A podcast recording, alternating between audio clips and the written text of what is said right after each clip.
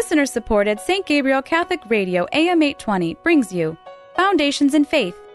Join Monsignor Frank Lane as he offers insights into the readings heard at Mass. And now, Foundations in Faith with Monsignor Frank Lane. This is Father Frank Lane, and we're continuing with our program Foundations in Faith. I'd like to um, today take a look at maybe a couple scripture readings um, we're familiar, of course, with the prologue of the Gospel according to John that starts in the beginning was the Word, and the Word was with God, the Word was God. He was with God in the beginning, and through him all things came to be. Not one thing had its being but through him. All that came to be had life in him, and that life was the light of men, a light that shines in the darkness, a light that darkness could not overpower. It goes on then, and talking about the Word, the Word that was the true light that enlightens all men, and so forth. So, with that as background, I'd like to go back maybe and look at a uh, passage from the first chapter of the letter to the Hebrews. The letter to the Hebrews is uh, kind of a mysterious uh, letter in the New Testament for a very long time. It was considered to be a letter of St. Paul. And then scripture scholars um, challenged that, and it was generally accepted that the letter was not written by St. Paul. And now we find some kind of reaffirming that it was. But certainly the reason for suspecting that it was not written by St. Paul is it seems to have a very different tack, a uh, very different vision, and a very different manner of expressing itself than, than did the, the normal Pauline letters. But let's look at this. Let's keep in the back of our minds now, in the beginning was the Word, and the Word was with God, and the Word was God, and so forth. Let's keep that in mind. And then let's listen to this passage from the letter to the Hebrews. It begins at various times in the past and in various different ways. God spoke to our ancestors through the prophets. But in our own time, the last days, He has spoken to us through His Son, the Son that He has appointed to inherit everything, and through whom He made everything there is. He is the radiant light of God's glory and the perfect copy of His nature sustaining the universe by his powerful command, and now that he has destroyed the defilement of sin, he has gone to take his place in heaven at the right hand of divine mercy. So he is now as far above the angels as the title which he has inherited is higher than their own name. God has never said to any angel, You are my son, today I have become your father, or I will be a father to him, and he be a son to me. Again, when he brings the firstborn into the world, he says, Let all the angels of God worship him. All right. Now, there's a few things that I think would be kind of helpful for us because overall, what we're going to try and look for today in these scriptural passages is something about an identity of the Word that is spoken to us, first of all, in the book of Genesis, is reaffirmed in the prologue of St. John and is discussed here and explained in this letter to the Hebrews.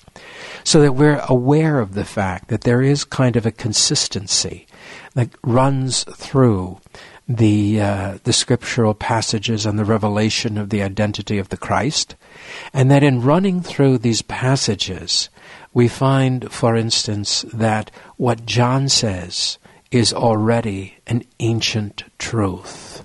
That what Hebrews says is already an ancient truth, anchored very deeply in the very beginning of the oral traditions of the Old Testament, of the consciousness of the people who follow the Lord. We know, for instance, that in the early stages of development of any person or institution, there tends to be a kind of simplicity to the whole thing, a kind of clarity to the whole thing. And then, as it progresses and as it develops throughout the centuries, throughout the ages, that simplicity tends then to become complex. And it tends to become complex because it accrues as it moves through time and through human consciousness, all of the cultural baggage and insight of the ages of the experience of God's creatures, of those created in His image and His likeness. And so sometimes it becomes such a massive burden to carry in a concept, in an article of faith, the whole um, accretions that have come to this understanding in every age. That's the task of the church, and that's the task of the church's tradition, is to carry all of those accretions of the articles of faith and to sift through them and to understand when humanity has an authentic insight and authentic understanding of what it is about. But here we see, in a way, that the centuries, the millennia that transpired between the original insights of God's people, the fullness of time that centered around the coming of Jesus Christ and centered around the apostolic age.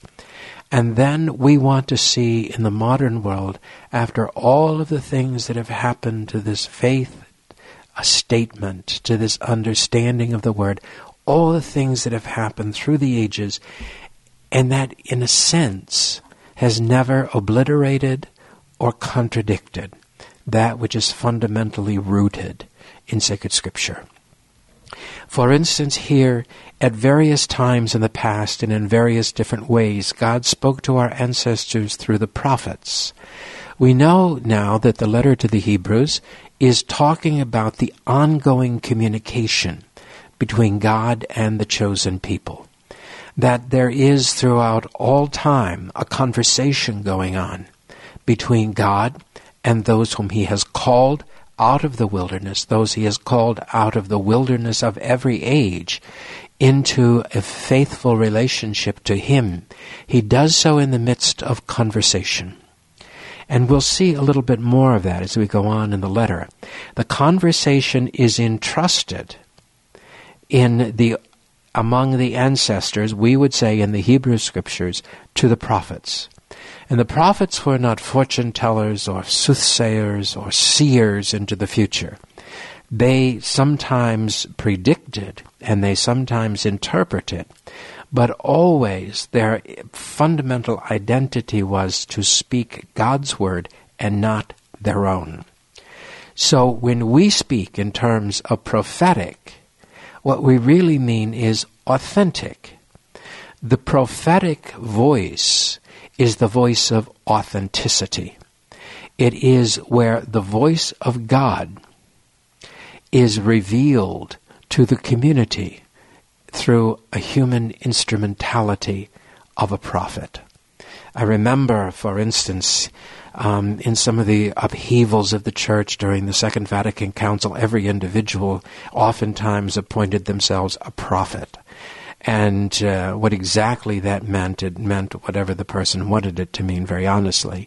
It didn't have any substantial or universal meaning to it or, or any kind of, of authority or power behind it. But the prophet speaks with authority because the prophet speaks the authentic word of God. If God wants us to know something that is lies ahead for us, God can tell us that. But that's not the normal discourse between God and his people. The normal discourse between God and his people has to do with what we need in order to remain faithful and in that fidelity move consistently toward the fulfillment of the promise of eternal life. So all prophecy is oriented as the promise of God is toward the fulfillment of our human life, toward the fulfillment of creation, toward eternity, toward what we call heaven. And so it's interesting in the story of the visitation when Elizabeth says to Mary, calls Mary blessed because she has believed that the promise made to her would be fulfilled. The blessedness of the believer is trusting that the promise made to us is real. And I think if we stop and think about that some, That's kind of an amazing statement because we get so wrapped up in our relationship with religion, with our faith, that sometimes we become very myopic. Sometimes we only see the path right directly in front of us. We lose the sense of the long term vision, and we lose the sense of the fulfillment of the promise. And we fall, therefore, into the deceptions of the belief that the role of religion, the role of discipleship in the world, is the creation of a present earthly utopia. Now, some people who carry the name Christian in public do believe in kind of an earthly utopia. But generally speaking, no branch of Christianity does that, and certainly not the Roman Catholic and the Orthodox do not. That our belief in the fulfillment of the promise is the belief in eternal life. And we'll see just a, a little bit of what that might mean as we look into now this word that comes to us in the letter to the Hebrews. And we'll find out a little bit about what they're talking about. So we go on then. But in our time and in the last days, he has spoken to us through his Son, the Son that he has appointed to inherit everything and through whom he made everything there is. Listen now, as we hear that, go back to the beginning of the Gospel of John. He was with God in the beginning, and through him all things came to be. Not one thing had its being but through him. All that came to be had life in him, and that life was the light of men, and so forth. So the Son he has appointed to inherit everything, and through whom he made everything there is. There is therefore a parallel going on between the identity of the Word in the prologue of the Gospel of John and the explanation of the communication of God to us in the letter to the Hebrews. He is the radiant light of God's glory and the perfect copy of his nature. The Word was with God, the Word was God, the perfect copy of the nature of the Father. And then he is the radiant light.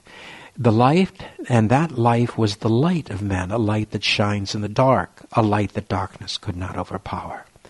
So the letter to the Hebrews is explaining to us then in another way the prologue of the Gospel of St. John which means that deep within the early Christian community, there is a consciousness and awareness of the Word as the communicative power between humanity and the Trinity and the Father, the Son, and the Spirit.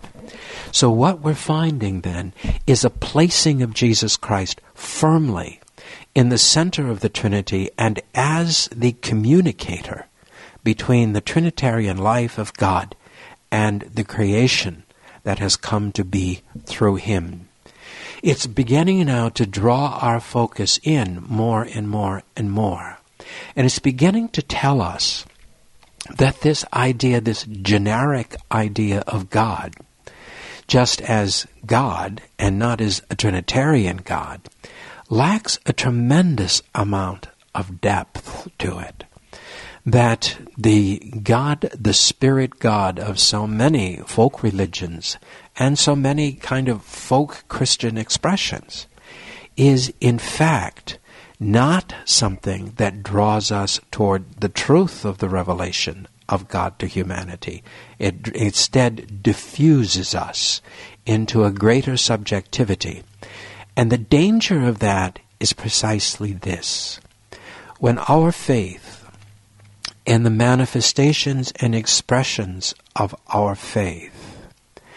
Do not focus on the presence of another.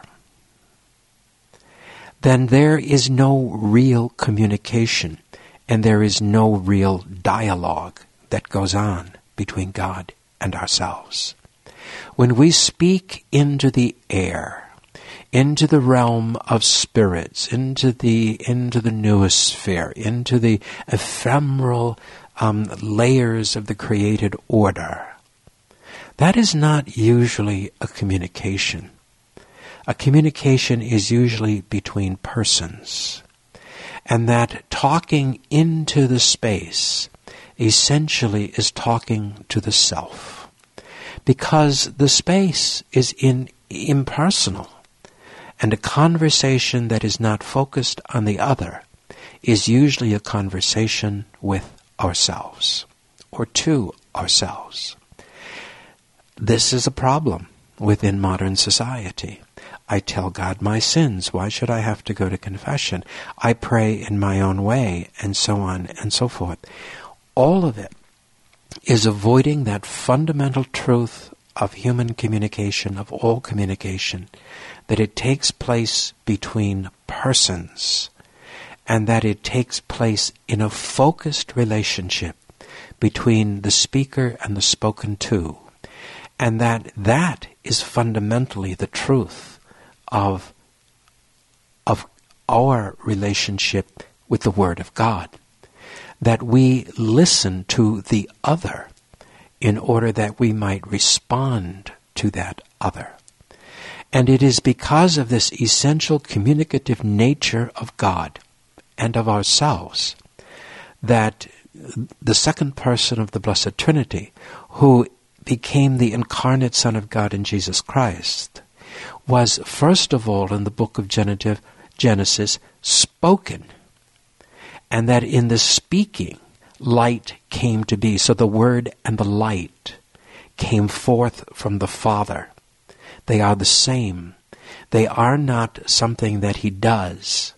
John tells us they are something that He is. And the letter to the Hebrews is telling us that also. He is the radiant light of God's glory and the perfect copy of his nature. A perfect copy is what it is. And so the perfect copy of his nature is that he is the same in his nature as that from which he is copied. The Father and the Son are one. He sustains the universe by his powerful command. And now that he has destroyed the defilement of sin, he is going to take his place in heaven at the right hand of the divine majesty. All right. So now what he's talking about, now what we're hearing in the letter to the Hebrews, is that the radiant light, the copy, the perfect copy of the Father, sustains the universe by his powerful command. Command is a spoken reality by his word. And then he goes on to say, what is the, what is the impact? What is the consequence of this conversation, of this verbal conversation, this conversation in word between God and humanity? What is that all about? It is that which sustains the universe. Now, this is, this is fascinating because sustain the universe by the Word of God. What that means that without the communication between God and the created order, the created order in the faith of the scriptures would cease to be. That it is in communication with the divine that the created order is in fact even sustained. And here, what does that say to us? We'll come, certainly around Easter time, this is a very, very powerful image. What happens when that Word of God falls silent on the cross? That's a question we ask ourselves, a question to ponder.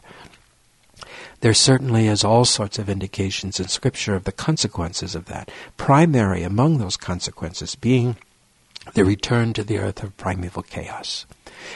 But that's the Easter mystery. What we're talking about at this stage is the beginning of that whole drama that leads us to the Easter mystery. We're talking about in the beginning. In the beginning was the Word, and the Word was with God, and the Word was God. So here we are then, and this letter to the Hebrews is telling us that creation itself, the universe itself, is sustained by the Word of God by the powerful Word of God. And this is important. Listen to this when we reflect and we say what the words of Scripture say to us that the Word sustains creation. And that therefore, if it is a word, it is communicative, supremely and sublimely communicative. And when that communication stops, the implication is that the sustaining of the universe also stops. Let us let that lead us now into a conversation among ourselves about the power and the meaning of prayer. If prayer is a conversation with God, and if communication is necessary for the sustaining of the universe, then prayer becomes for us a part of the very activity of life, a part of the very activity of being, a part of the great gift that those who believe in God have to offer to all humanity and the whole created order. For if we were to fall silent in our conversation with the Word, then and the Word had no one to whom to speak, then the Word would be silent. And in the silence of the Word is the destruction of the universe. What then do we say within the church prayer is? And what is the quintessential focus point of prayer? Where is it most perfect? And where is it most powerful? And where is it most sublimely communicative? And we say it is in the liturgy. That means for us that the celebration of the sacraments, and especially of the Eucharist, is part of the very order of creation itself and part of the very nat- na- part of the very nature of our being of our existence. And it means then that when we focus in now on this very powerful prayer of the whole believing community that it is the sustaining of the communication between the Word and the created order. And that the liturgy, therefore, is taken up into the dynamic of being itself, the dynamic of survival, the dynamic of existence. And it is not some arcane ceremony that simply we kind of gather around and celebrate as though we were celebrating the the vernal equinox or the summer solstice or, or some other thing that attracts us or that kind of appeals to our more ascetical nature. No, that isn't, that isn't exactly what the liturgy is at all. The liturgy is part of the very nature of the universe. It is part of the very nature of the existence of the human race. And if, in fact, the liturgy were to fall silent, or if it were to turn away from a communicative relationship with the Word, and become instead self focused only about ourselves, and then what we would be talking about is the retreat of humanity from any participation or interest, even in its own survival. Now that's pretty dramatic when we look at it that way.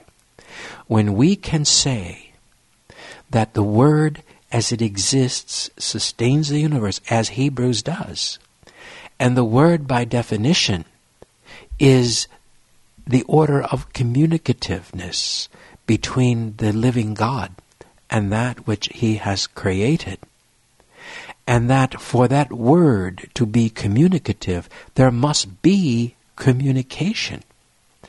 And so the prayer of the disciples of Jesus Christ, gathered first and foremost primarily in the liturgy of the Eucharist, but in the liturgical life of all of the sacraments, that is a conversation between humanity and the Word, which sustains the existence of the universe, repeating it over and over again. But it is so important.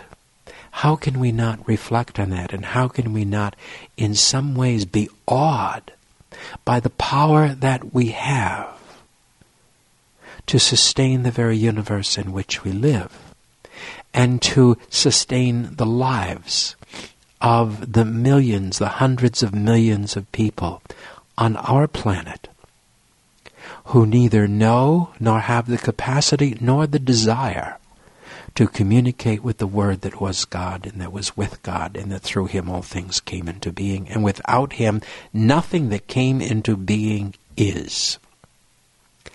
There is implicit in this communication between God and humanity, there is implicit in that the ancient dark fear of the return of primordial chaos to the earth. We experience it culturally over and over again. During the Cold War with Russia, we certainly experienced the tremendous fear of nuclear annihilation. We have all sorts of hysteria now every time that there is a major illness that sweeps the globe. Somehow or other, is this the end? Is this the return of the destructive forces and so forth? And so it is inherent within the community, but it is inherent also within every human person. For instance, I would say that in the human soul, one of the most clear and evident experiences of primeval chaos, of the failure to communicate with the Word, the sense of nothingness. Try living through a husband or a wife living through the death of their spouse whom they deeply loved. Take the experience of a young person leaving home for the first time and being incredibly, incredibly homesick. Think of young people in love who fall out of love and end up hurting each other. Anybody who has had those primordial experiences of emptiness, loneliness, and even fear, alienation, and separation knows something about the world if it were to live without communicating with the Word, without prayer, without the liturgy. And so today, as we reflect now on these two passages, the Gospel of John and the letter to the Hebrews, let us then communicate with the Word in prayer, asking for life.